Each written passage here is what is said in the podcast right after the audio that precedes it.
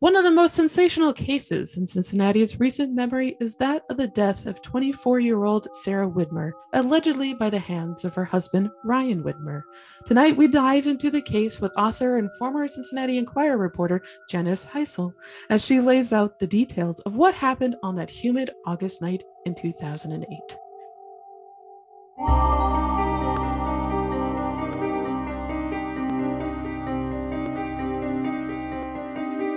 Hello, everyone, and welcome to another episode of the Cincinnati Cabinet of Curiosities presents the Hometown Haunts podcast. I am your host, Kat Clogo. Along with me is Jen Kohler and Christina Wald on this interesting journey of weird history, true crime, and haunted objects from Cincinnati. If you like to follow us on social media, you can find us at Cin Cabinet Curio on Twitter, Cincy Cabinet of Curiosities on Instagram, and of course, we take your own hometown haunted mail at hometownhauntedmail@gmail.com. Please send us your true ghost stories, weird history, creepy cryptids, anything that has anything to do with the strange and spooky. We would love to hear about it from your neck of the woods. Also, we're an official podcast that can be heard on YouTube, iTunes, Spotify, Amazon, and SoundCloud. You can find us by searching us at Cincinnati Cabinet of Curiosities. Please rate and review us out there. Please rate and review us so other spooky and weird history lovers just like you can find us. Of course, there are links in the show notes. Thank you, Jen, for doing all that work. Also, Christina would like me to let you all know that our next issue of the Cabinet of Curiosities is almost finished, and you can get a copy of your own this October during our Kickstarter. It starts October 4th, 2021, and we have a whole bunch of fun, spooky things to introduce you to, such as the Screaming Bridge of Maud Hughes Road, the Ghosts of the Sorg Opera House, a true ghost story from the Chillicothe Gazette, plus much, much more. Yes, it will be fun. And also, you've probably heard some of the stories because we've had some of the artists on earlier in the year. Now, on to our guest tonight. Our guest is Janice Heisel, who has worked more than 2 decades as a journalist before becoming a freelance writer and award-winning author of Submerged, Ryan Widmer, His Drowned Bride, and the Justice System. Submerged explores the hidden angles of a nationally publicized bathtub drowning mystery, which Janice covered for the Cincinnati Enquirer through 3 spellbinding trials. Spellbinding is a kind way to describe that. She has written a biography of a Cincinnati area philanthropist, A Comforting Light, Cancer Crusader Mary Jo Cropper, and Her Legacy of Hope. The book raised more than $10,000 for the breast care center that Ms. Cropper founded at Bethesda North Hospital prior to her death. All proceeds from that book go to the center. Janice is now under contract to write a 3rd book, which is expected to be released in early to mid-2022. The book, a memoir, chronicles a mother's fight for justice, one of the most extraordinary tales that Janice has ever encountered. A summa cum laude graduate of Kent State University, yes, another Kent State graduate has joined as a guest. Janice formerly worked for the newspapers in Dayton, Youngstown, and Kent, Ravenna, all in Ohio, before her 15-year stint at the Enquirer. Earlier this year, Janice took on an additional role as a communications director for the Germania Society of Cincinnati, a nonprofit organization that celebrates the city's proud German heritage. On the side, Janice teaches group fitness classes, so her feet stay as busy as her keyboard does, and she and her husband, Michael, have competed as natural athletes in the sport of bodybuilding, which I want to know more about. So welcome to the show, Janice. Well, thank you so much for having me. It's really a pleasure to talk about this case, even though the case itself is so difficult and very emotionally taxing. It's one of those cases that just gets in your mind, you know, like an earworm, like a song that won't go away. That's this case. Yes, it was very spooky. I'm going to speak from a personal note because I'm her age and my husband is his age. And we got married 1 year before they did.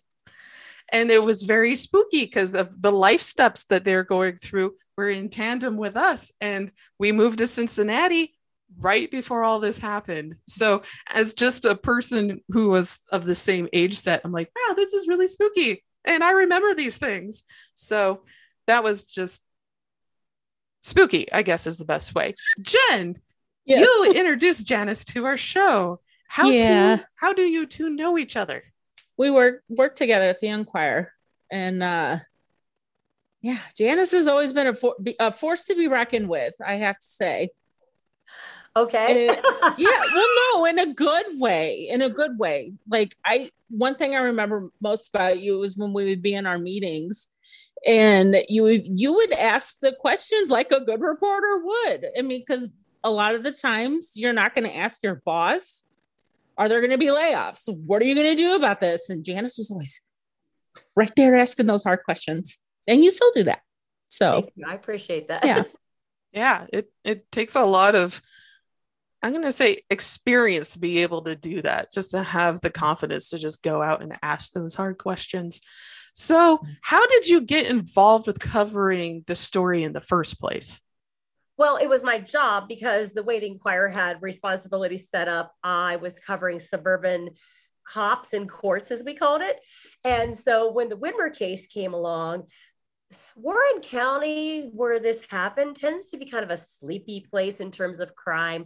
We're talking, it's, very middle class to upper middle class suburban, most of the communities. There are some, farming and, a few, people who are not of financial means, lower economic level, but it's mostly middle class and kind of, boring, the mom and dad and 2.5 kids or 1.5 kids, And so I remember not long before the Widmer case happened, one of the controversial cases was when the prosecutor decided to press charges against kids who had a food fight in the Mason cafeteria.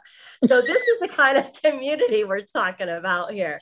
So when the Widmer case happens, murder, the headline, homicide.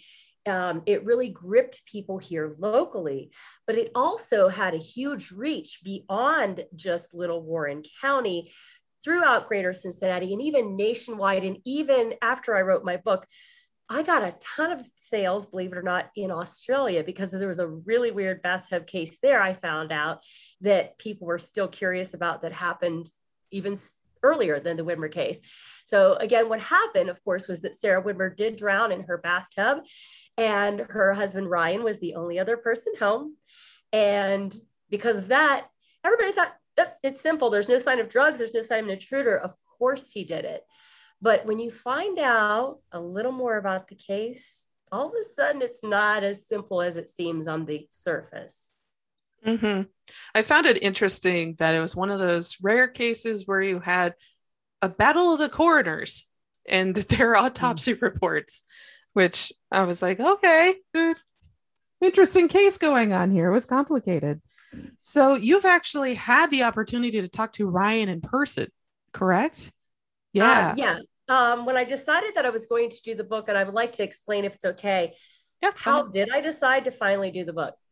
Well, I left the Cincinnati Enquirer because there was a constant threat of layoffs, and I went into an unrelated field for 3 years. But this case, again, like that earworm, kept going and going through my mind, especially because I live a stone's throw pretty much where all this happened.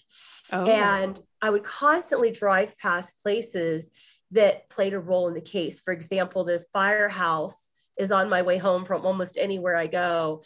And I would think, oh, that's where the ambulances were dispatched from that firehouse to try to go and save Sarah Widmer. Even when I look at my own bathtub, and I've had other women tell me this, when they look at their bathtub, if they're familiar with this case, you go, gosh, what could have happened to her other than if he didn't do it? What are the other possibilities? So I felt kind of a personal connection to this, not only because I covered all three of the trials, but because I live in the same community where it occurred. And just passing all of those reminders, and even people who know me and know that I covered the case would stop me in the grocery store and say, hey, is there anything new, even years later? So I couldn't get it off my mind. And finally, my husband just said, you know what? Quit your job, write your book. You'll never forgive yourself if you don't. So that's what happened. Smart man. Yeah. And it's a good book. I love how detailed you are. As a fellow author, but I write history books about haunted locations. But I really love just like you went down how many bathtub deaths there were that year and just kind of broke down the numbers from there. And I'm like, that's really impressive. I like that kind of work. So thank you. I appreciate that. So you did ask me about talking with Ryan. Yes. And I felt a little bit strange about contacting him several years after he was convicted. I had had zero contact with him. I did interview him. I was the first local reporter to get an interview with him. Dateline scooped everybody. There was some special agreement, I guess, with the lawyers. So Dateline did an interview with him. And then I was the first local reporter to get an interview in prison. And prison interviews are always, even though I've done a few of them, you still feel almost like it's the first time that you've ever done one because you're nervous, you're under a lot of pressure, everybody's watching, you have to go through all the metal detectors and there's a lot of protocol involved. You even have to get permission to have a notebook and pen because you have to be searched and there's a lot to it. And you have a limited time to ask the questions that you need to. So when I originally contacted him through his father, and said, hey, can't get this case off my mind. I would like to do a book. Would you be willing to cooperate? From what I understood, he had no hesitation. So I sat down and talked with him. I think the first time for when I was still at the Enquirer, I did an interview for about 2.5 to 3 hours, I believe. And then after that, when I decided to write the book, that would have been 2017 that I contacted him. So he was convicted 6 years prior to this and I had no contact with him. So I just said, hey, will you cooperate? We sat down and I repeatedly, because I was no longer a member of the working press, I had to just go in and talk to him from the time the visitation started, 8:30 in the morning until 3:30 in the afternoon. And I couldn't take any notes. And I had to go out to my car at the end of the interviews and write everything that I could remember. And then you can only have a 15-minute phone call with someone through the week. So he would call me and I would go, hey, this is what I have written down. Would you say that's accurate? Like to check everything. That's how I had to write this book. It was pretty difficult. Yeah. But I was determined I was going to do this. And one of the things that was kind of more interesting is I'm in the middle of this huge room. It's almost like a cafeteria. If you picture your school cafeterias, how it looks for the visiting. And there are tables and tables and little Parsons tables with a couple of chairs around them when the other inmates are having visits with family, friends, whoever. And so big room full of probably 25, 30, 40 inmates right around there. And I was trying to figure out what Ryan's story was about how he found Sarah. So he was too shy to demonstrate it. So I go, okay, so was it like this? And I'm standing up and I'm scooping my arms down like I'm lifting up a dead weight body and I'm stomping around and turning like with his direction to try to understand. So people were looking at me in this big prison visiting room like I was a crazy woman, which I probably am. But so that was one of the more memorable moments in speaking with Ryan. Wow. That is certainly a memorable moment. Yeah. Yeah. Wow. It's I can't imagine. A lot of reporters do not have that opportunity. Mm-mm. You think they would, but a lot do not. And I think Ryan has always been pretty open with you. Is that correct? Well, there was a gag order in place for a while, like that no one that was a party to the case, meaning the lawyers, the direct witnesses that were going to be called to testify, those people were not allowed to talk to the press until after the case was over. But interestingly, after I did get Ryan to cooperate with me for the book, there is not a single question I can think of where he even hesitated or said, why do you want to know that? He answered everything I asked. And Jen, as you pointed out, I did not let this man skate. Good. Yeah. I that's not my style. So no. for our listeners who don't live in the Cincinnati area or haven't heard of this trial, even though it was nationwide news here, we do have a lot of listeners in India. So hi, but could you give a brief synopsis of what happened that August night Well, sure. So Sarah had been out of town and she came home. It was a Monday evening. So she came home a Sunday night, and then Monday things went as normal, except at her workplace. She worked for a dentist in Fort Thomas. She was a dental hygienist, went to her job, but everyone who worked with her, who was called to testify, said on that particular day, she didn't feel well. Her head hurt, the back of her neck hurt, and she just was feeling not herself and pretty crummy. And so then she comes home from work. She and Ryan have dinner. Again, normal Monday night. Bengals were playing a pregame, I believe against the Packers, but who cares because it's pregame. And so Ryan had stated to his lawyers that he was watching the Bengals game, and she said, you know, I'm really tired. I don't feel well. I'm going to go upstairs and take my bath now. And she was a big fan of taking relaxing baths. So he said he flicked the channel around a few times because the Olympics were also on at that point. This would have been 2008. And so when he goes upstairs, the master bedroom and bathroom are kind of, you know, connected like a master suite.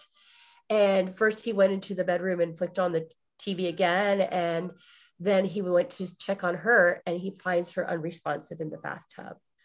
So from there, he's trying to figure out what to do. This is what, according to what he said to me, and also what he told his lawyers. I found documents in the lawyer's basement that tracked with what he told me, and there he was consistent with what he told me, and he had no way of knowing that anyone other than his lawyers would see the paperwork that I obtained. And he did give permission for his lawyers to give me access to everything. So, all right, so he says he goes upstairs to check on Sarah. She's unresponsive in the tub. And then he calls 911. Well, the first call dropped on, I forget whose phone he used first, either hers or his. Then he picked up the other phone, called again. That was portrayed in court by the prosecutors as a certain hesitancy, like that he didn't want to call 911. Well, if that's the case, why would you call again right away? It wasn't like 20 minutes later. It was right away. Another phone. Well, and cell phones drop calls all the time, especially then. Yeah. Yeah. And especially where I live, I can tell you it's like a black hole, especially back then. It's gotten better, I think, now with what are we with 5G or whatever we are now. But it dropped calls quite a bit. And so I found that to be very believable, that that could happen, very plausible. So the detective who was sent to the scene, the lead detective, thought something's bad wrong. That's his direct quote, something's bad wrong here. And there were a number of other people who felt like something wasn't right. They checked the trash can for any sign of like drugs that she could have overdosed on, for example. No sign of that. Originally, they didn't think she had any medical problems or anything. And there's no sign of forced entry. They're searching this house top to bottom while Ryan is in the ambulance heading to the hospital, or actually, I think he was in the ambulance heading to the hospital with Sarah. And so then they start to feel like, of course he did it. Of course he drowned her. But the weird thing is, there was no sign of any obvious injury on her body anywhere. And to me, this is one of the big mysteries of this case. How do you drown a person and leave no broken fingernails, no bruise on the nose? Like if you're pushing the head down, for example, chin, you would think all of those areas would be vulnerable. You would think also that if you were being attacked, you would be grabbing at the hands, and his hands were completely unscathed, his entire body. No one noticed. He was in his boxer briefs when the medics and police arrived. They saw no sign of injury on him and none on her. Wow. So that's the first loop thrown. Yeah.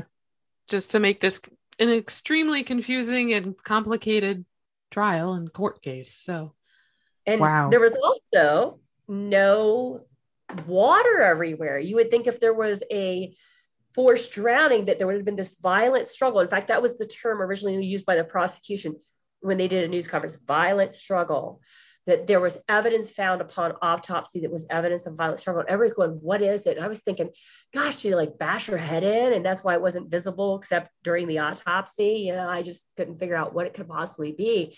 And here it turns out there was deep bleeding inside of the neck and down in here into the upper chest. And the medics had inserted a needle, and the defense expert said that that needle, it's common for needles to ooze blood.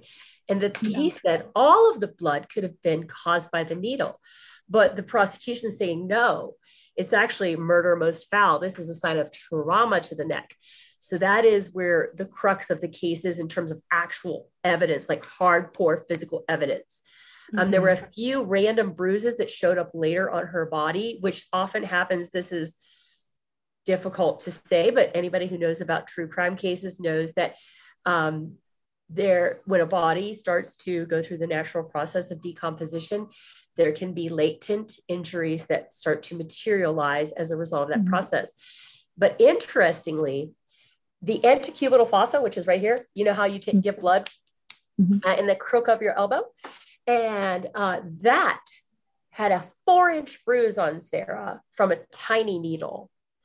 And so defense version of this is that, look, these other small bruises that showed up on her, they were all exaggerated because what happens inside the body when you drown, it makes your red blood cells burst. So any injury looks worse, including that little tiny needle prick causing a 4-inch bruise. But again, when they first found her, no sign of any bruising, any injuries that was obvious to anyone. Were there any signs of strangulation? Like, was her hyoid bone broken or anything? Great question. That was a big point of contention. The defense really keyed in on that and said, hey, if he had tried to, drown her this way, that would have been most likely broken, because the hyoid bone is a very small, vulnerable bone. And that's one of the telltale signs of a strangulation. And that was intact. And nothing on her shoulders or anything, like no bruising on her shoulders. There was a small, like abrasion, a tiny, tiny scratch under her armpit. There was also a little bit of a bruising pattern along one side of her head, but even the prosecution witnesses testified that those bruises were very minor, and it wouldn't have been enough, in their opinion, to knock her out, for example. So the defense is trying to paint this picture of her having a medical issue that causes her to collapse, possibly banging her head somehow, and then drown. Yeah, but her body was found dry, warm and dry, I believe was what the paramedics said, or was it the police when they arrived? And he had moved her from the bathroom to the bedroom, the floor of their bedroom, correct? Yes. Actually, he was told to get her out of the tub and put her on a flat surface. Now, one of the things that is interesting about what the prosecution says and what the police perceive versus what Ryan says happened and what his lawyers say happened. He says that when he found her, it was his instinctive reaction to sit her up, prop her up against the tub so her head's out of the water, and then pull the drain plug. So the water's starting to drain. And as the water is draining, then reasonably her body is becoming more and more exposed to the air conditioning running at the middle of August, right? So possibly causing that skin to start to dry as more and more exposed. And he's still at this point kind of trying to figure out what's going on, according to him, trying to get a response from her. Sarah, she's not responding, then scrambles to find cell phone 1, followed by cell phone 2. And so I did a little test. And this is one of the flaws of this case, in my opinion, on both the prosecution and defense part. Nobody timed how long it takes a bathtub to drain, especially like that bathtub. Don't you think you would want to know that if the timing of it and the timing of the 911 call is considered so important because of the supposedly dry condition of the body? Now, her hair was wet. And so... anyway, so that would make sense in fact, one of the witnesses testified it took him only 7 minutes for his body to feel dry. And that actually tracks with the length of time between when Ryan finds her. You give him a minute or two to be puzzled and make that first phone call. He's asked 1 minute into the call, is she still in the tub? Yes. And they said the water's completely drained at that point. Then it's about 5 to 6 more minutes before the first police officer is in the house. You can hear the sirens at the 3-minute and 30-second mark and see what TV show that shall remain nameless, not Dateline, but one of these investigative TV shows. They're going, oh, you know, the cops were there and like, you know, you can hear the sirens. That doesn't mean they're in the house. You know, they were saying that it was only 5 minutes and it was really more like 7 minutes. But I did a test on my own bathtub. Again, that's not scientific, but it took only 2 minutes for my tub to drain from the overflow level down. Now, I don't know about the drainage of this particular tub, but I think somebody should have looked at that, and they didn't. So that is a very good point. Yeah. So if you just slip into the water because you're like, there's something, this is something very, very curious about Sarah Widmer. It came out from her own brother that she had fallen asleep in odd places. Everybody who knew Sarah that testified would admitted to this, other than her mother. Her mother said this did not happen, but her friends, her coworkers would all say that, you know, she's at a Bengals game in the middle of the day, crowd cheering, and she's asleep. And so what could that possibly be? Well, a lot of people think narcolepsy is just uncontrollable falling asleep. The actual definition of narcolepsy is that you have excessive daytime sleepiness. She would go out to her car on purpose and go to sleep at her lunch break. If she got to work early because of like traffic or whatever being quicker than anticipated, she would sleep until and set like an alarm on her phone. She was always, always sleepy. So that begs the question, did she have narcolepsy? Narcolepsy, 80% of narcoleptics have something called cataplexy, which, get this, is paralysis of all of your voluntary muscles, everything except your heart and your breathing, right? So if that happens to you when you're in a bathtub, we could have a very awful, deadly result. And so that is one of the big theories. However, the autopsy was done in such a way that the section of her brain that controls sleep wasn't preserved. The whole brain wasn't preserved, so they couldn't section that off and find whether there were signs of this particular neuron being gone. Mm-hmm. So now we don't know. So there are so many big fat question marks that we just don't know. Yeah. And I found flaws in the case. I mean, there's flaws in every case, but with that draining of the tub, and no one timed it and no one presented that in court in any way. Mm-hmm. See, and I had a question about the tub and falling asleep in the tub, because the more I have gotten into true crime and I see the stories, they always say you don't drown, you don't fall asleep and drown because your body will react and wake up to the shock of it. So I always kind of wondered about that, but I didn't know you could be paralyzed with narcolepsy, and that is terrifying. I know. And just recently, in fact, quite a few times over, you know, since my book was released, I've had people contact me and tell me that they had this very scenario happen and they would have died had it not been for the fact that a roommate discovered them. I had a young man recently, very recently, tell me that he wasn't in the bathtub, but he described what happens to him at night. He said he wants to scream and he cannot because he is paralyzed. He has this condition. Yes. Oh. Traditionally, folklore calls this old hag syndrome, where an old hag or a demon sits on your chest and you can still see things. This is fun. People will report seeing demons around them, or in more 20th century, alien abductions have often been associated with this. And yeah, it can be narcolepsy. There's a few different disorders that could cause this. So yeah, that's just inserting that folklore bit into this true crime podcast today. See, well, you know, it is spooky to think about, since you use that word spooky. It is. Can you imagine how terrifying it would be if you have awareness that you are absolutely, you're powerless to move, to do anything to save yourself, and you're drowning. That's my worst fear. I just think a lot of people probably have, I mean, people talk about being afraid of spiders and snakes. Well, I'm sorry. You can run from a snake pretty well, and you can maybe whack the spider or run from the spider. But if you are paralyzed and in a bathtub, whoa, that is, it's bone chilling to me to think about. And that's one of the reasons, again, I've often, and just like you, Kat, I think that a lot of people find ways to see themselves in the place of either Ryan or Sarah, or maybe Ryan's mother, or maybe Sarah's mother, because these were ordinary people. These weren't people that you expect the worst to happen to. These are, not drug dealers out on the street and people just go, okay, well, you get what you deserve because, you were dealing in drugs and doing risky behavior. This is just a couple, newlywed, married 4 months, watching TV. And then the next thing you know, all hell breaks loose.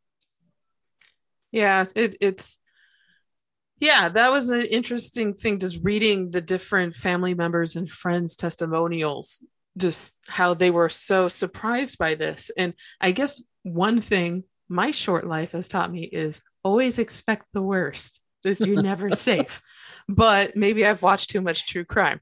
That also could be. Wow, that was a question that I had. Oh, out of concern, did anyone bring Sarah awareness that she may have narcolepsy and have her go to a doctor to get it checked out? I have a friend who does have narcolepsy, and one of their fears is actually driving and having an episode and killing someone. So that was when I read that this was something that had been reported by her friends and family. I was like, well, did no one ever did she ever go to a doctor? Well, according to a nurse who was a friend of hers, she actually was in a couple who kind of played matchmaker to set up Ryan and Sarah at the very beginning of their relationship. They were pretty close friends, and she became a nurse. And she actually said that when she was still working, she was, I think, a receptionist at the dental office while she was going through nursing school. And Sarah, that's how they met, she and Sarah.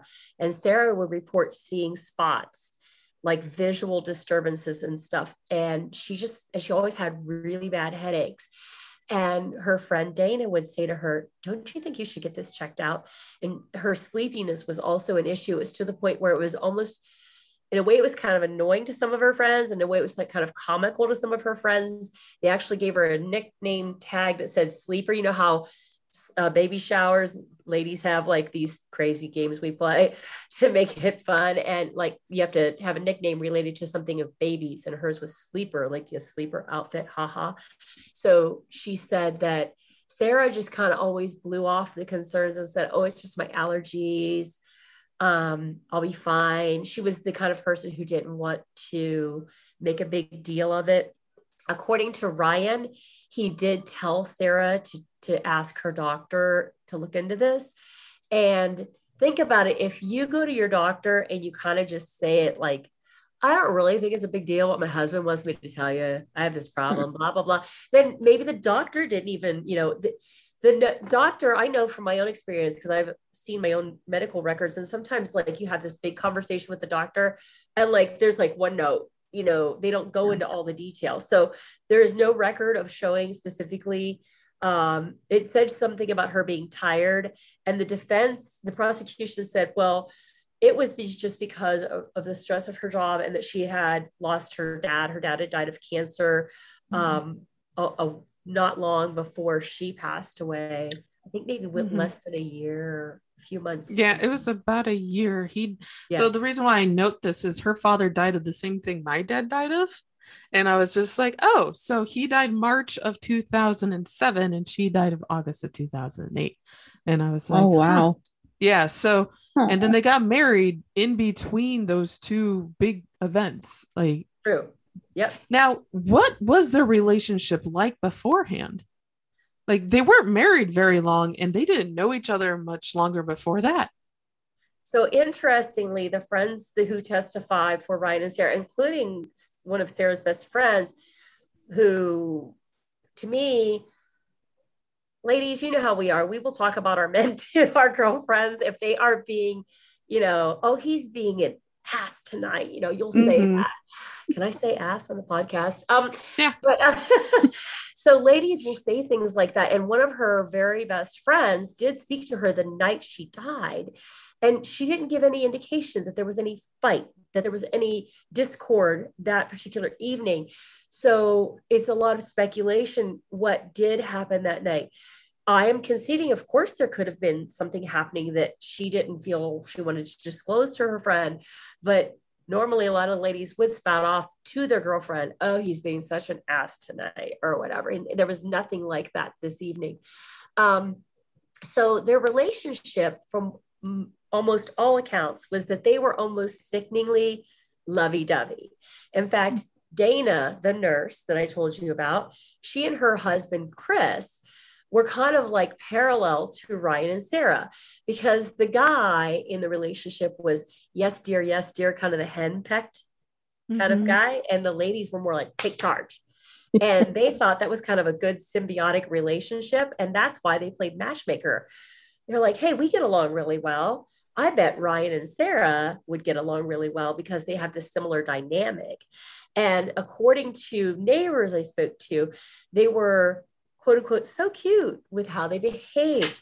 But then the prosecution side of this is, who knows what lurks behind closed doors, you know, kind of thing, which again, I can concede that that is a distinct possibility that there could have been some, you know, discord or big fight that blew up that we don't know about. The prosecution, of course, was saying that, of course, that's what happened. But there was no proof of any of that. There was no proof of an affair. There was no proof of, there was no life insurance that he stood to gain. In fact, he stood to lose money upon her death because she made more than he did. So it's another reason that this is a mystery is, what would be the motive? Yeah, that was what struck me. Okay, Jen, sorry. I'm just going to say this now. I don't think he killed her. I have never been able to like really, I've always been like, well, you just don't, you don't know. You really don't know. But after, again, I'm going to go back to all the true crime stories that I've seen. He does not seem like the typical guy that's going to kill his wife. You know, it just... He's college educated, no history of violence. In fact, he had to reach way back to his childhood when he was 10, and he went off on some guy about a sports thing once when he was like 10. I mean, people said that he was kind of guy walk away from fights in sports. He was a baseball player in college. Yeah, that just doesn't fit fit the profile.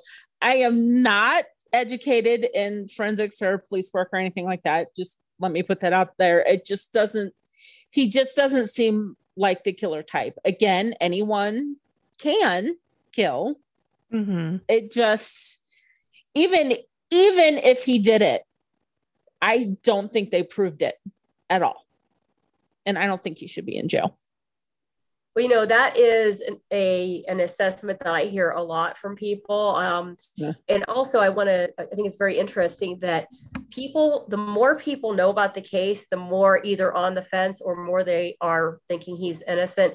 The people who just know the bare bones about the case that, you know, she drowned in the bathtub, that he was the only one home. Of course he did it. If they just know the bare bones facts, they tend to believe he did it. But then when you start to present them with the no injuries on the body and then the weird sleepiness and then the way the investigation had these holes in it and the lead detective had very minimal training on death investigation. I think it was like 4 hours of death investigation training in this small community. And, you know, that he was definitely a media hound, in my opinion. He was the kind of guy who loved to talk to the press. And I loved to talk to him because he gave good quotes. So it was a symbiotic relationship there, right? If you're a new, you need those chatty Cathy kind of police officers who are going to give you those good quotes and the good information. And he did. So I knew this guy prior to this case. But the more the case went on, and I would kind of pull him aside and I would say, hey, what about this? I know you can't talk to me about it now, but can you like give me the scoop after this is all over? I really want to know. And then I remember I put this in the book. I said, okay, the case is over. Tell me about like, why did you feel like you had to move so quickly and charge him in 2 days? And he goes, well, he had a lot of contacts in other states. Well, most people do. So that didn't do anything for me. That wasn't convincing to me. I was kind of like, that's all you got? Like, that's why you got to charge a guy in 2 days and not do further investigation? Yeah. I will say this, Dan, hold your thought. I'm holding. We're not here to cast judgment on the case at all. We're just looking at the case. So for our listeners there, I'm not going to ever say what I think. Thank you for sharing your thought, Jen. Should I not say that? It's okay. I mean, we now know. Look, it's fine. It's armchair. You never know what, again, you do not know what goes behind closed doors. We weren't there. Mm-hmm. The only two people that know are Ryan and Sarah. And you can do your best to piece things together after the fact. But what gets me sometimes with cases is that the police or the prosecution get stuck on one theory and they do everything they can to prove their theory, whether or not it's the truth. Like, it's not like they go after the truth. They just need to get a conviction, right? I mean, maybe that's cynical of me, but it just doesn't seem like the system is set up for the truth. Yeah, that's human nature.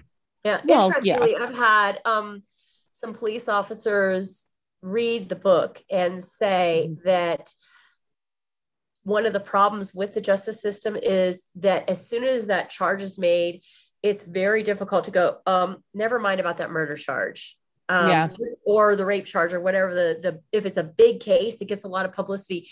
Do you remember the Duke University lacrosse situation? Yes. And you know, how long it took for it to come out, what really happened there? Mm-hmm. How awful for those young men to be accused, right? Yeah. And like, it's almost like they dig their heels in, and then there's very little accountability if they are wrong, or there's very little attempt to go kind of like a debrief and go, what went wrong here? How can we prevent this from happening again? So I'm not saying one way or another whether that is what happened in this case. What I am saying is there were enough mistakes made and there is enough doubt that it's very difficult to sort out what is the truth here. What is the truth? Mm-hmm. That's one of the reasons. Yeah, go ahead. So I was just gonna say, in your experience with working with the police for all those years at the Enquirer, like, are they like, I always want to think like the police are there to protect you, but things obviously, state of the world has been not great for them. But I can't believe that every single one of them is just out to get you. I don't know where I'm going with this. Why can't they, I guess the system is set up the way that they can't, like, even if they have their theory and they find out they're wrong, they can't just pivot to a new theory, or do they need some sort of kind of hard evidence to get away from their theory? There's a lot of concern about public perception in a high profile case. And so it does make it very difficult to pivot away from it once that initial charge would be made. And one of the things I thought was very interesting and concerning about this case was in the middle of the first of the prosecution's case in trial number one. Remember, there were 3 trials. First trial, he was convicted, but was set aside because of juror misconduct. Trial 2 was a hung jury. They just couldn't reach a unanimous decision. Trial 3, he did get convicted after only 12 hours of deliberation, which was 1/3 of the length of time just about that the previous jury deliberated. Mm-hmm. So very interesting. But anyhow, so one of the things that happened is the prosecution filed a document in the middle of that first week of trial 1 that said that the the homicide, if you can call it a homicide, as opposed to a death from some other cause, but that's what they're alleging. Homicide happened in the bathtub, toilet, sink, other water containing fixture. And I'm like, what? Like, this was supposed to be the bathtub murder, right? So why did they change that in the middle of their presentation of their case? And I talked to a bunch of attorneys who, and prosecutors from other places, you know, behind the scenes. I said, isn't it unusual to have that document? It's called a bill of particulars changed at midstream. And they said, yeah, I've actually not really seen that happen. And that made my heart skip a beat, because I said to myself, my goodness, do they even know what happened here? And a man is on trial for murder. It made my mind start to really approach this in a lot more of a skeptical way. Mm-hmm. Yeah. So I was just going to say, I do have respect for homicide detectives, and it's not easy what they do. And I could not solve cases the way they do. I just love spouting off after, you know, everything is done and you're watching it on TV and you yell at the TV and going, well, no shit. You know, well, but in the moment, it's not like that. Yeah. Visiting crime scenes with fresh bodies is very difficult. It's never pretty. Yeah. And they're doing, what I heard a lot of them say is they're doing the best they can with what they have. Yes. Right. It's really what all of us are trying to do right now. And I think that I think there's very few of them that sit there and go, oh, I'm going to get this guy no matter what. I think it's a subconscious thing. They're not even aware that they have developed tunnel vision, and they're not seeing this important fact over here and this important fact over here because they're right here. And I don't think that it's intentional for, of course, they're going to be bad at every profession. There may be a few who are intentionally out to get someone. But I think that when justice does go awry, that is often as a human foible, basically. System. Oh, I would agree with that. Yeah. You would have to be pretty evil to deliberately. Oh my God. I can't even imagine. It'd be pretty bad for you to deliberately send someone to jail for life for no flipping reason, just because you thought you were right. And I hope that doesn't happen. Right. Yeah. And also on the flipping thing, the cultural zeitgeist doesn't really like flipping of opinions too often. We have this problem pop up in a lot of different avenues of our culture. So it's just our culture just does not like flipping. They like to have black and white, everything explained. Like it's an episode of a crime show. So, which leads us to trial number 1 and the jury misconduct that happened within it. So what happened at trial number 1? Well, after Ryan was convicted, it was interesting because the jury, he was actually facing aggravated murder as well as straight murder, as we call it. Now, aggravated murder means that you planned it to some degree, even momentarily. And so they decided the aggravated murder was not there. They did go with the murder, which is just the intentional killing of another person. So not manslaughter. No. But just straight up murder. Yes, yes. And so they weren't even given the option in trial 1 of manslaughter. Interestingly, I'm skipping ahead for you, but trial 3, that was manslaughter was on the table. In fact, so was a plea deal that Ryan turned down. We'll get to that later. But anyhow, so for this trial, the jurors, it came out, one of the jurors was feeling uneasy in the immediate days right after the conviction came out. And there was actually a public uproar. I don't know if you guys remember this, but there was a lot of people who thought, my gosh, it doesn't seem like they proved the case. How did this happen? And so this man, he was feeling uneasy about some things that happened during the deliberations. And he actually kept a diary about his concerns.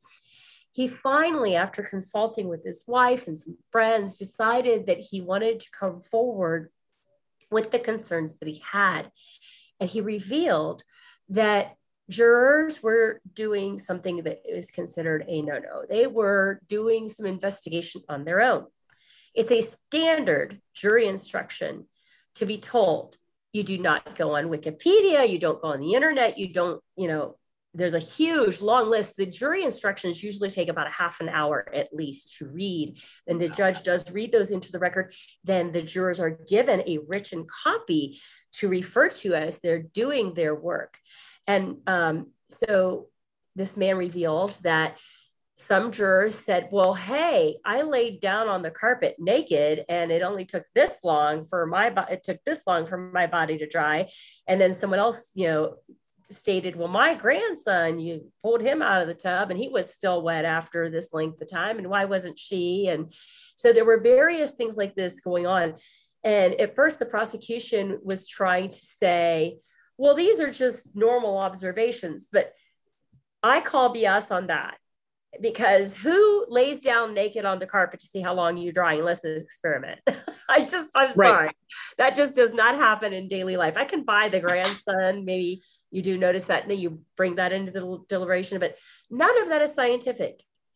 Yeah. And so for that reason, and especially because one of the jurors said that, or maybe more than one, I don't remember exactly, but at least one juror, if not more, said that changed their opinion of his guilt and shifted their vote into the guilty column.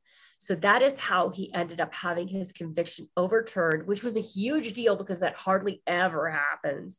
Yeah. And when that happened, then he was released on bond, goes to trial a second time. And as I mentioned, that was a hung jury. And what was very interesting to me is some jurors from trial two came to trial three and they made an observation. Remember I said that Sarah's mother made some different statements compared to other people. Now, nothing against her. I have compassion for this woman or anybody who would lose a child. However, her testimony, according to the jurors I talked to and my own opinion, my own observations, it did change. She started off in trial one kind of saying, well, yeah, they would kind of argue over, you know, did you spend too much at Target? And then by trial three, they were hateful to each other.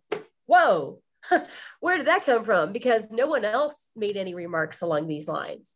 So it was interesting. And I don't know what caused that to change, but that was an observation I made and that jurors also made and shared with me. That is an interesting observation because there was a year in between the two trials, correct? Actually, the first trial happened in 2009, and the second trial was 2010, and the third trial was 2011. Okay, so there was just 2 years in between. That she's had 2 years to kind of think about or stew on what happened. So that may have, I really don't know what went on in her mind, but things can intensify. Jen has disappeared. Okay. But yeah, that is an interesting observation, at least with, it seems to have escalated between those 2 years. Yeah. And I don't know. I don't pretend to know what happened there. And they tend to be very private people, and they did ask for privacy. I did try to reach them, wrote letters and an email and things like that to ask if they wanted to participate in the book, and they did not. Yeah. I can see why, losing a husband and then losing your daughter. Was she an only child, or did she have any siblings? She had a brother. And the brother, one of the ones who said that she had fallen asleep in the tub before. And that's another thing. There's kind of I think a little bit of a misconception in this case, because people assumed that Ryan was using this as an alibi or like an excuse for, that could be true. But the defense version is that, and his version, what he shared with me is that this was his perception of what he thought happened, because he gets there and she's just unresponsive. And he's like, well, he knew she had fallen asleep in the tub before, so he thought that's what happened again. But then the police and the prosecution are looking at this, he's coming up with a cover story for murder, which is possible. It is possible. Yeah, it's something that was brought up actually by my husband when I was talking about this case. He's just like, well, and mind you, he only knows the bare bones of this. He has not read anything, but he's like, well, she could have fallen asleep. And if he was henpecked as much as he was, and had resentment, he could have used that opportunity of falling asleep in the tub to have killed her easily. Because if she was already asleep, he just tips her over, holds her down. Yeah, she's going to splash around a bit, which doesn't account for why there was no water. But it would be almost a hybrid of everything. Now, this was just some over the table dinner talk that we have. Just out of curiosity, did your husband say that if he finds you unresponsive to the tub, I would lift out your whole body? I've had a lot of men say that to me, that they thought it was weird that he didn't lift up her whole body. In fact, one of the TV shows I referenced made a big deal out of that. But I actually thought that I would put a person, sit them up too, because I've read, had first aid training where you should try not to move a person too much if you can avoid it, if you can get them out of the risk. So maybe that was going through his head. I mean, he doesn't know. And he said to me, he's like, everything happens so fast. You hear that a lot in traumatic situations. He goes, yes. I don't know what I was thinking. I just reacted. That is his statement. Yeah. There's a lot. You find out a lot about yourself when you watch something traumatic happen in front of you, and how you're going to react under stress. And there's people who freeze and there's people who do, and who, what I mean by do is action. They try to help. So in the case, like you asked about what my husband would do, he would have probably propped her up, because this is a real world situation.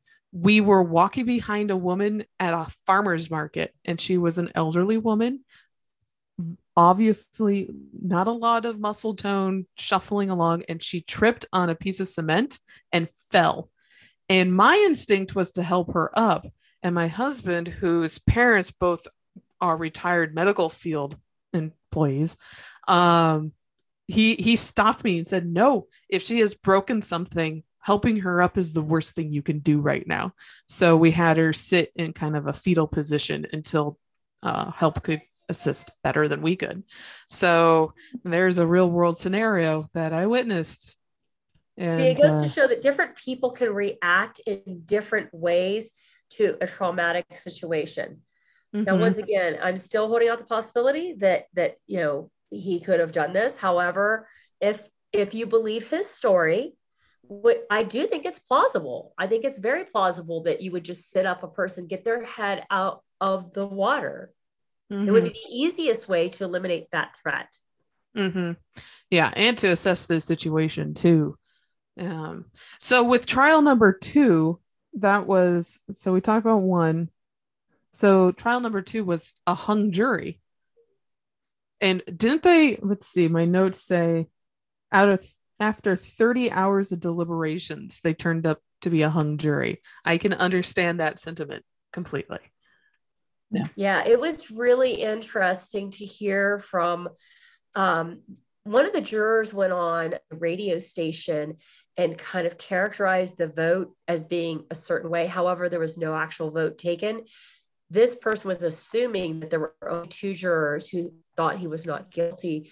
And I interviewed five who told me they thought he was not guilty. So it was almost an even split. And see, that's one of the misconceptions about this case is that, that juror was even leaning toward, it wasn't heavily leaning toward guilt. And the jurors who did say they wanted to vote him not guilty, they felt like some of the jurors who were in the guilty column were not following the instructions, that they were going more on emotion than on the evidence, which I, as a reporter, became very aware of. I've had a number of attorneys tell me, and I've seen it myself, where jurors want to bring a resolution to a case. They tend to want to believe the police, believe the prosecutors, and not think that those people could be incompetent or dishonest or, I'm not saying that is what happened in this case, but I'm just saying that there were mistakes made that possibly obscured the truth, because we just don't know. There were tests that were not done. That is my number one concern about the way the investigation was done, is there were tests that were not done that could have shown whether or not Sarah Widmer did have certain medical disorders, not just narcolepsy, there are other ones that were possible, but with a jury's going, well, anything's possible, and the prosecution is going, well, anything's possible, and so the most likely thing is that he did it. But is there a reasonable doubt? And they give a big, long definition that I won't go into here. What is reasonable doubt? And it's just that, can you imagine that it's even plausible that something else happened? How many homicides a year are there in Warren County? Well, I don't remember in the county itself. I know that's in my book, but I believe, in fact, I know that, this was the first time that a fresh homicide was declared in this small community, Hamilton Township, in at least a decade. Wow. And so it's very rare in Warren County in general. I think that there's maybe one or less on average a year. Okay. Interesting. It reminds me a lot of where I grew up, just farm town with the subdivision randomly sprawled there. So actually one of the interesting things about the case was you had the Warren County coroner versus Dr. Werner Spitz.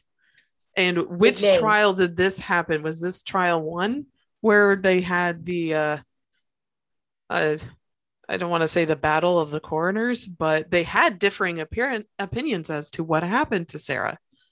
Yes. Dr. Spitz did testify, and he is very famous. In fact, he is considered the author of what is called the Bible of forensic pathology, which is the science of death investigation, basically. It's called Medico Legal Investigation of Death. Spitz and Fisher's, blah, blah, blah. And it's like this thick. This book weighs like 9 pounds or something ridiculous. It's huge, and it's hugely expensive. And so Dr. Spitz literally wrote the book on it. And his statement, which I thought was very interesting, was that based on all of the known factors here, that the manner of Sarah Widmer's death was not just undetermined, but undeterminable by anyone, including me, is what he said. And manner of death, just for people who are listening who may not know, cause of death would be, in this case, drowning or a gunshot wound. That's the cause. The manner can be homicide, suicide, natural. There are 5 of them, and right now the other one's escaping me. Natural, or then there's undetermined. So I'm sorry, I can't remember right now what the 5th one is, but there are 5 manners of death, and one of them can be undetermined. But he said this one is undeterminable. Wow. I thought it was very interesting for a very prominent guy to say that. Well, yeah, because the forensics just aren't there. That is why I think he shouldn't have been convicted. But then there were a whole bunch of other things that came in with the third trial that kind of made you question. Well, yeah. Let's move to the third trial then, because wasn't there a surprise witness that showed up and talked to the jury? So please explain what happened with jury trial number 3. So there was a woman named Jennifer Crew who was from Iowa, and she ends up contacting Ryan Widmer as a result of his case airing on Dateline. Now, for the life of me, I can't figure out. I like true crime stuff too. I always have, but I have never felt like randomly contacting. I contact people when I was, a reporter, right? To ask them things. I never felt like I wanted to contact a random dude who was on TV and go, hey, I feel sympathy about your case, or I'm curious about your case or whatever. I never felt the need to do that, but she apparently did. She contacted him through a website that was set up by his supporters, and they kind of struck up a friendship. And from what I recall, it was mostly centered around sports, that Ryan is a big sports fan, and so is she. And she said she didn't think he did it based on what she saw on Dateline. And so, long story short, from what I understand, this is Brian's statement to me, that she's texting him repeatedly all the time, and he's starting to feel like this is kind of strange. And so he doesn't want to, like, he's trying to kind of say, look, I don't want to, like, hang out that much anymore or whatever. And he stops responding, and he thinks that she didn't take kindly to that. And that's, she also had a history of, she was on methadone, and she had a history of certain things that called into question her history of honesty. And she did take the witness stand, and she testified that he had confessed to her that he did kill Sarah. Interestingly, again, I found some documents that showed that you would think if someone confesses murder to you, that those words would be seared in your mind. There were several variations of what she says, she claims that he said. So I don't know whether to believe her or not, but I can tell you that the jurors, even the ones who convicted him, the ones I spoke to told me, oh, nobody believes her. So, but the prosecution put her on as like this star witness. They kept her name secret for a really long time under this, what was then a brand new law in Ohio that allowed to cloak the identity of a person who claimed that they had information in a murder case for their protection. And so the defense wasn't able to find out her identity until right, like in the midst of the trial, like right before she was going to testify. So they had very little time to do the background research that a defense team would normally do against a star witness like that. Yeah, that seems a bit unfair. Yeah. But it was interesting to me that, like, they tried off this witness and made a big deal of it. And then the jurors who convicted him said, eh.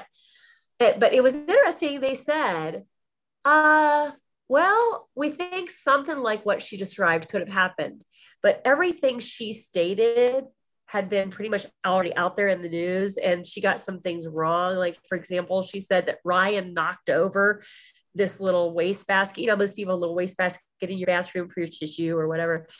It was dumped out. A police officer said he dumped it out. So it wasn't Ryan who did that. That's absolutely what was established even in trial one.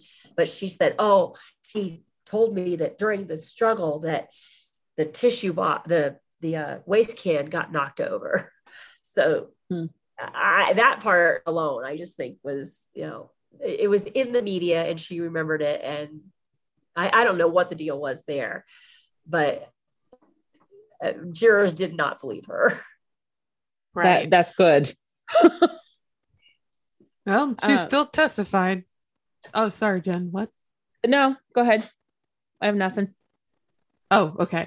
So in that trial, though, they did find him guilty of murder. It wasn't manslaughter. It was murder. Correct. And they were actually given the option to go with manslaughter, and they chose not to do that. I don't remember which section. There's a couple different sections of the manslaughter law, but the jurors were not allowed to know that Ryan was given the opportunity to plead to one of those manslaughter charges, which would have gotten him out in 5 years.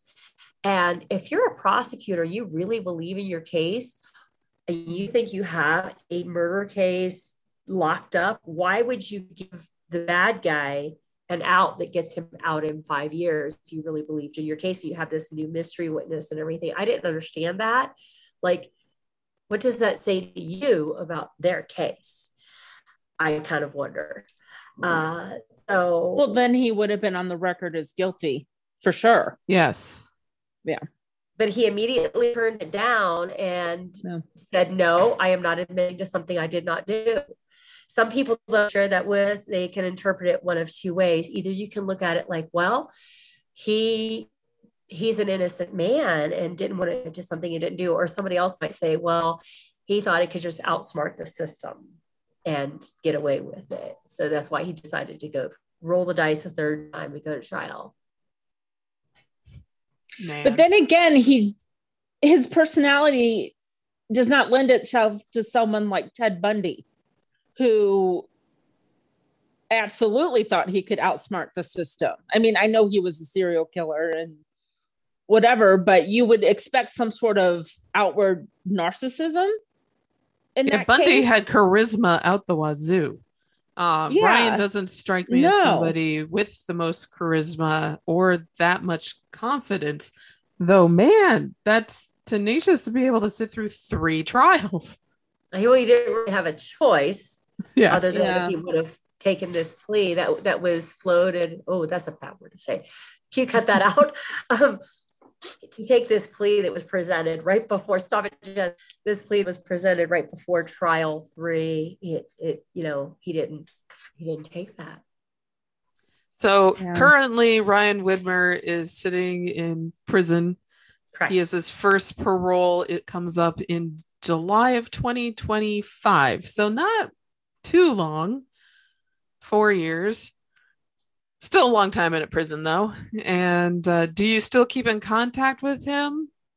Well, I asked Ryan to stay in touch with me because I didn't want to have that weird absence like I did for that 6-year period and then go, hey, do you want to work on a book with me? I told him I want to follow this case through to whatever happens. And so he has agreed to. I speak to him about once a week still, and we talk mostly about, things in the news, basically like coronavirus stuff or, what's going on in the prison. He hasn't had any, he wasn't able to have any visitors for over a year because of COVID. And he finally was able to have visits again in person. So he just had to maintain contact with people via phone, or they have like a video chat that they can do. And so, and sometimes, we will talk sports or whatever, but I usually just ask him what's going on in prison. He has fostered 50 dogs in prison. He was a real dog lover.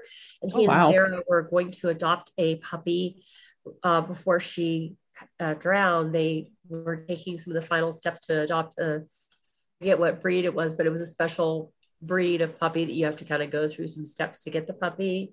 And they were doing that. So they were planning for a life together that never happened. Yeah, that's just tragic. All the way around. It is tragic. Yeah. Yeah. Wow. So, sorry, I'm just trying to figure out how I can transition out of that, and there is none. So you have a few projects that you have in addition to the book that we're talking about tonight. Could you tell our audience a bit about them? Well, the second book that I ended up writing, it came as a total surprise to me.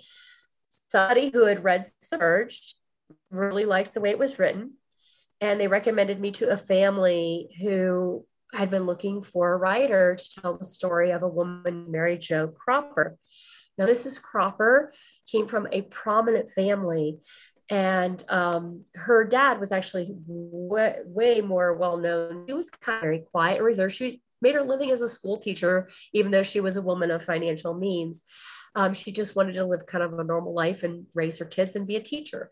So that's what she did. And her dad, though, was Ralph Stolle, S-T-O-L-L-E, Stolle, as of the Lebanon Countryside YMCA, was one of the largest YMCAs in the country. I think it was the largest when it was first constructed. His name is on that building, was put on there posthumously because he, like her, didn't like having a lot of attention on himself. But he was an inventor. He actually invented the machinery that made the pop-top can possible. Before his machinery was invented, you had to take a key and, pop a top instead of I remember those. He invented not the pull tab itself. That was somebody else's invention, but he came up with the machinery that made it possible, because it was really kind of a feat to do the crimping and all of the way that is configured. So that is where the family fortune came from, were his inventions, especially that one. And so here she is, she's a school teacher. She ends up getting breast cancer.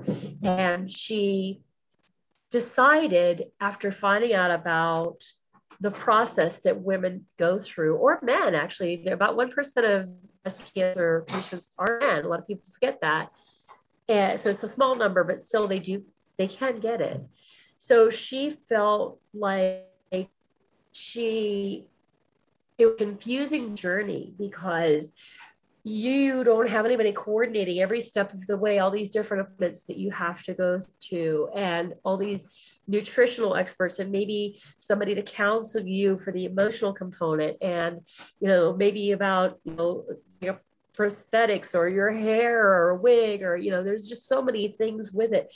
And so the Bethesda North Hospital had a fledgling program cramped in under a stairwell. And so Mary Jo Cropper, through a friend's unfortunate diagnosis, did learn that there was this better process where they have a nurse navigator to move the patient through all of these steps and get these appointments done for you and explain things. So she wanted to support that. So she and this doctor became friends. It was actually a beautiful story of a friendship. And that, as a result, there was this freestanding building that was mostly occupied then by this new Mary Jo Cropper Family Center for Breast Care. So I wrote her biography, and at first I was kind of like, oh wow, I'm a true crime writer. I'm not a biographer. I don't know anything about medical stuff. But my husband, God bless his heart, he said, you know, you've written obituaries, you've written personality profiles, and he said, you can do this, and it'll kind of cause you to spread your wings and learn something new, which was great. And I've developed a wonderful friendship with people in that family. And I'm very proud of the fact that all of the proceeds from that book do go to the center. And now book number 3 happened because of book number 2. And the publisher who did book number 2 had a lady who wanted to tell her story and said, aha, because that story involves some true crime aspects, but it's also her life story, kind of like a biography, but it's being written in first person as in her voice.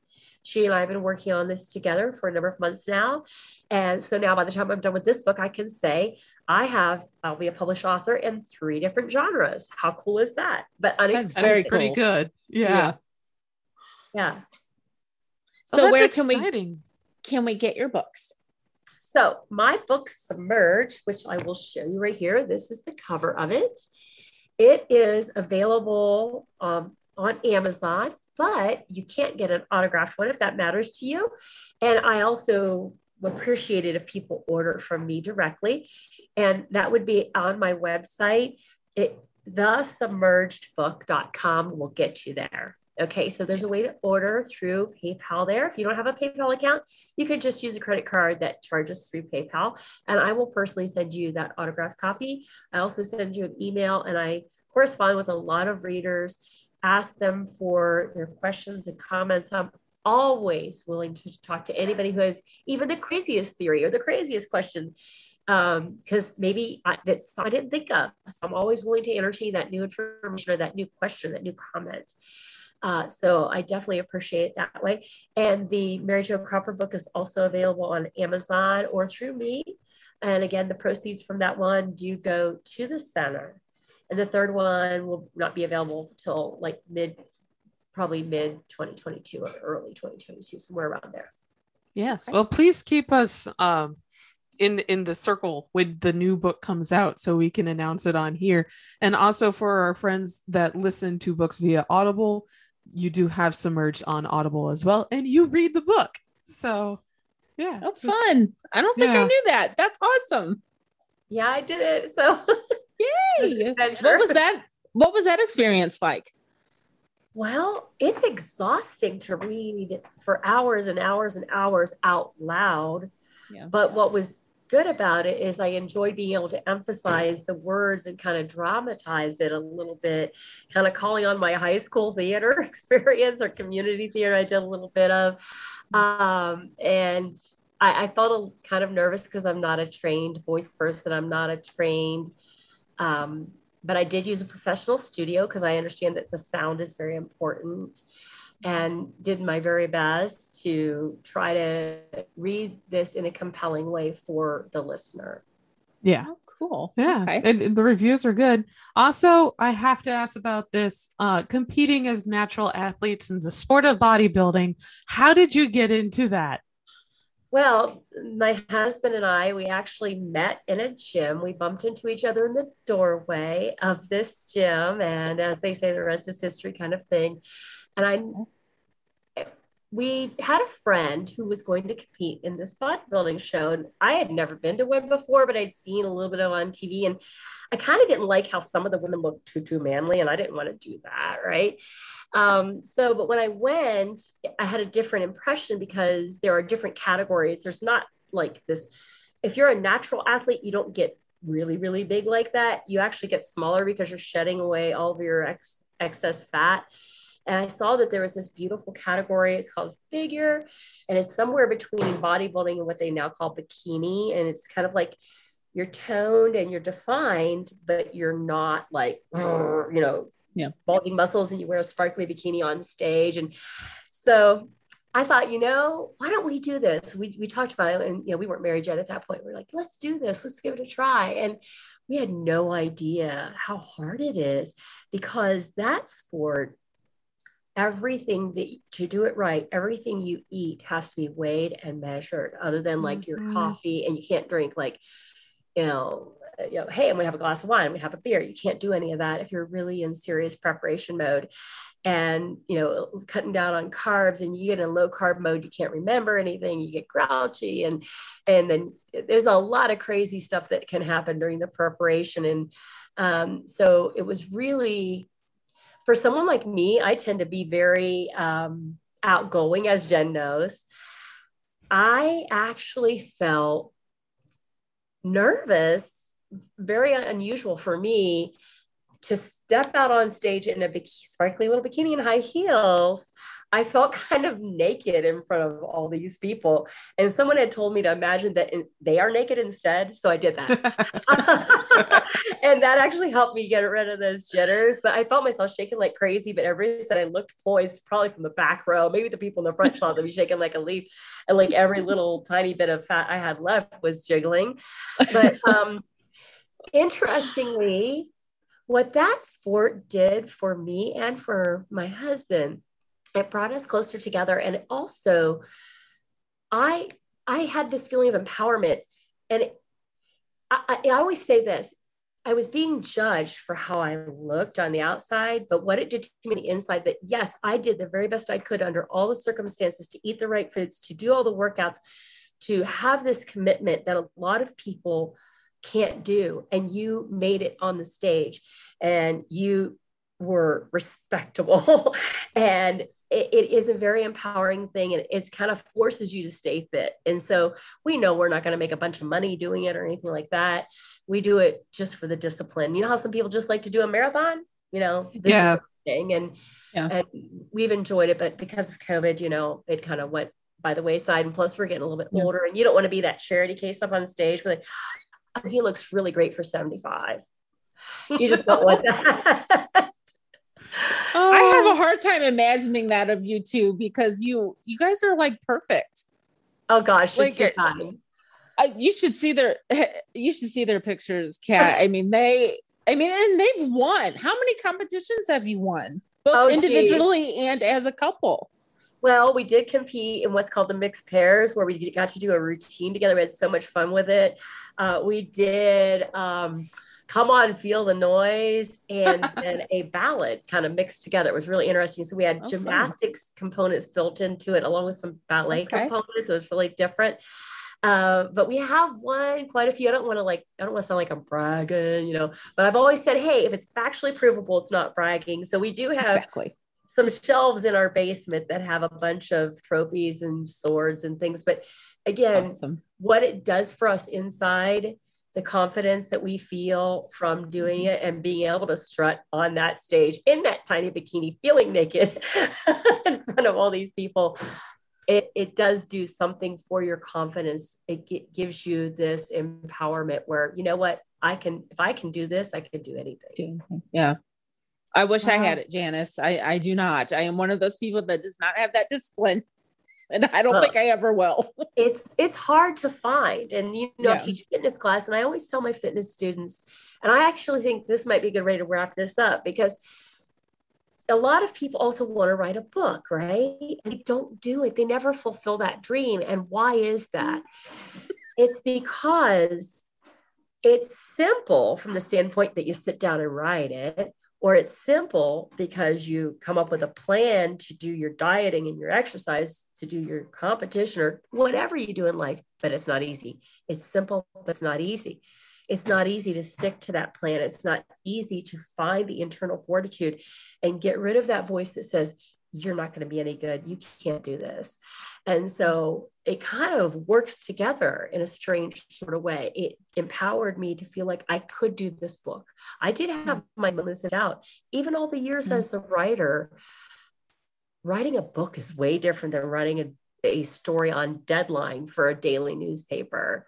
Yeah. You have the finished product in your hands the next day, or maybe right now on the internet, you can see what you wrote and aha, feeling of accomplishment.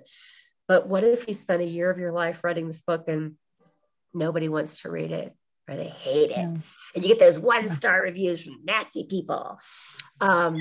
But if you know that you've done your very best with whatever it is, that means you already have achieved it. Mm-hmm. Yeah, I'd agree with that. And that's a great note to end on. So thank you for joining us tonight. We got to learn a lot about the case with Ryan Widmer and Sarah Widmer. So thank you. And please keep us in touch. Keep us in touch when the new story comes out as well. Definitely will. And thank you so much for having me. I've really enjoyed it. Thank Christina you. Wants to come on. I'm sorry, Christina. Are you bringing me on? Yeah. Hi.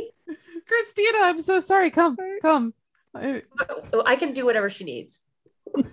Sorry, Christina. I was just going to say, as someone who sleeps in the bathtub all the time, that was really scary. Don't do it. Don't sleep in the bathtub. I've done it ever since I was little. Wow. I didn't know you had this hobby. Yeah, no. I read in the bathtub. Troy gets really mad when I'll take books in the bathtub and read them. And, sleep and... Do you drop them in the water when you fall asleep? I try to make sure that they don't get wet, but, but I was thinking, but I have never, and many, as old as I've never been in danger, so that was kind of interesting. But if you had something with sleep paralysis, it might make that difference. Yeah. And I like the advice to young writers. I'm actually writing an art book right now. It's very daunting because most of what I do is illustrate. And so that's why the importance of editors is good. Mm-hmm. Yeah, I think everyone needs an editor. And, because of self-publishing now, it's a lot easier to publish your own book. But unfortunately, a lot of people don't have the money, or maybe they don't have the understanding that they need to find the money, because everybody needs an editor. Everybody. Trust me. I am so glad that I had an editor to help me, to guide me through this process with the books that I've written. I know hands down that they're better for it. Yes. Mm-hmm. Speaking as an editor, if you're a freelancer who's working on your own book, please hire an editor. We will notice. Yeah. They will catch your spelling mistakes. Yeah, it's not just that. Yeah, I know. Publishing certainly has changed now because so many people have been laid off from the big publishers. Now you can get really good editors as freelancers now that worked at Penguin Random House, or I see people now putting children's books together with teams that worked on The Hungry Caterpillar and all these. Yeah. I mean, because these people are, now most publishers have a skeleton crew. They don't actually have full staff anymore. And so if you're going to write a book, now's a good time to do it. Yeah, there's actually a book that I've read just recently that may be helpful to anybody who is looking to do any kind of creative endeavor, whether it's writing or what is called The War of Art. And the idea is it's a little tiny book. It's not very thick, but it talks about all the ways that we sabotage ourselves in our creative processes, that we doubt ourselves. We have other things that get in the way. We listen to that voice that says you can't do it, or other voices that say you can't do it. Mm-hmm. Janice, I had started reading that book probably over 10 years ago and didn't finish it because it was hitting too close to home. Oh, really? So you know the book I'm referring to. Wow. Yes. And I didn't really kind of realize that until I just said it. So maybe I need to read it again and get past my shit. You should see my copy of it. It has underlines and stars. And on days when I'm having that self-doubt weighing down on me, because the case I'm working on now is extremely complicated. It's a couple of decades journey of this woman's life. And I refer to that book, and it definitely helps me. So I'm so glad you guys gave me this opportunity to help say some things that may resonate with maybe you, Jen, or someone else who is looking to do any creative endeavor. It is a really, really daunting process. I think that even a lot of very accomplished writers can struggle with those distractions and those doubts. Mm-hmm. Oh yeah, I agree. Yeah. Well, especially for reporters. I mean, you have to stick to what is known. You got to stick to the facts. You can't just make stuff up. And I think that makes it 10 times, 100 times harder than just writing fiction. I mean, with fiction, yes, you're creating something from nothing, but you can make it whatever you want. You know, some people say that news reporters do that too. Well, the bad ones do, yes. But I tried not to be that reporter. My goodness. I mean, in fact, I'm a little bit too much of a stickler for facts. I think I do. I remember waking up in the middle of the night in a cold sweat because I was afraid I misspelled somebody's name. Oh God. Do you ever I remember the copy desk getting calls or calling all the time. It's spelled this way. Yes. Do you get E-I or I-E for, you know, this person's name? Yeah. Do you get a lot of people contacting you about your books? Like with additional, have you ever gotten additional information from people that read them or been contacted by family? I mean, even our podcast, we've had people contact us from families that we've done some of our true crime things on, you know, talking about their families or things that they knew, or this relative that I had. And I was wondering if you get a lot of contact from people. I periodically hear from people who have a question or a comment or a theory that maybe I have. Of most of the things that people have raised, I've heard before, but I'll still talk to people on the off chance that they raise something I haven't heard of. Something that we didn't get into, though, is that there is actually still an active appeal going on.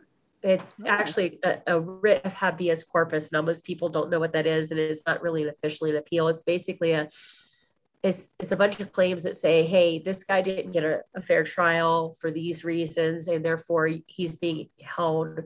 He was wrongfully convicted is the allegation. And the last action in that case was in 2017. It's been pending since 2014. Whoa. Oh my gosh. Still waiting for the federal judge to rule on that. So if you can put that in someplace in this podcast, I just said a bunch of stuff just now that you don't want to put in, obviously, but I think if we can work that in, that's where the case stands right now, is that we are still waiting to hear if the bathtub was seized improperly, and if these tests that were not done on Sarah Widmer should have been done to make sure that he received a fair trial. What happened with, there was a few years ago about DNA. Was it Sarah's DNA? What happened with that? So that is part of what's still pending. The prosecution has the only known source of Sarah's DNA because she was cremated. And therefore, there are tests that can be done, from what I understand, that would show possibly whether she had narcolepsy or one of these other disorders that can cause a person to have partial paralysis of their feet and legs. And some of those disorders have been associated with, guess what? Unexplained drownings. Well, on that note, now I'll do the end. Yes. All right. Thank you for joining us. It's all right. Thank you for joining us tonight, Janice. It's been wonderful talking to you. Please keep us in touch when the new book comes out. And for all our listeners, if you would like to follow us on social media in Cincinnati, you can find us at Cinc Cabinet Curio on Twitter, at Cincy Cabinet of Curiosities on Instagram, and of course, send your own hometown haunted mail to us at hometownhauntedmail@gmail.com. We love hearing from you. So from me to you, good night and stay weird.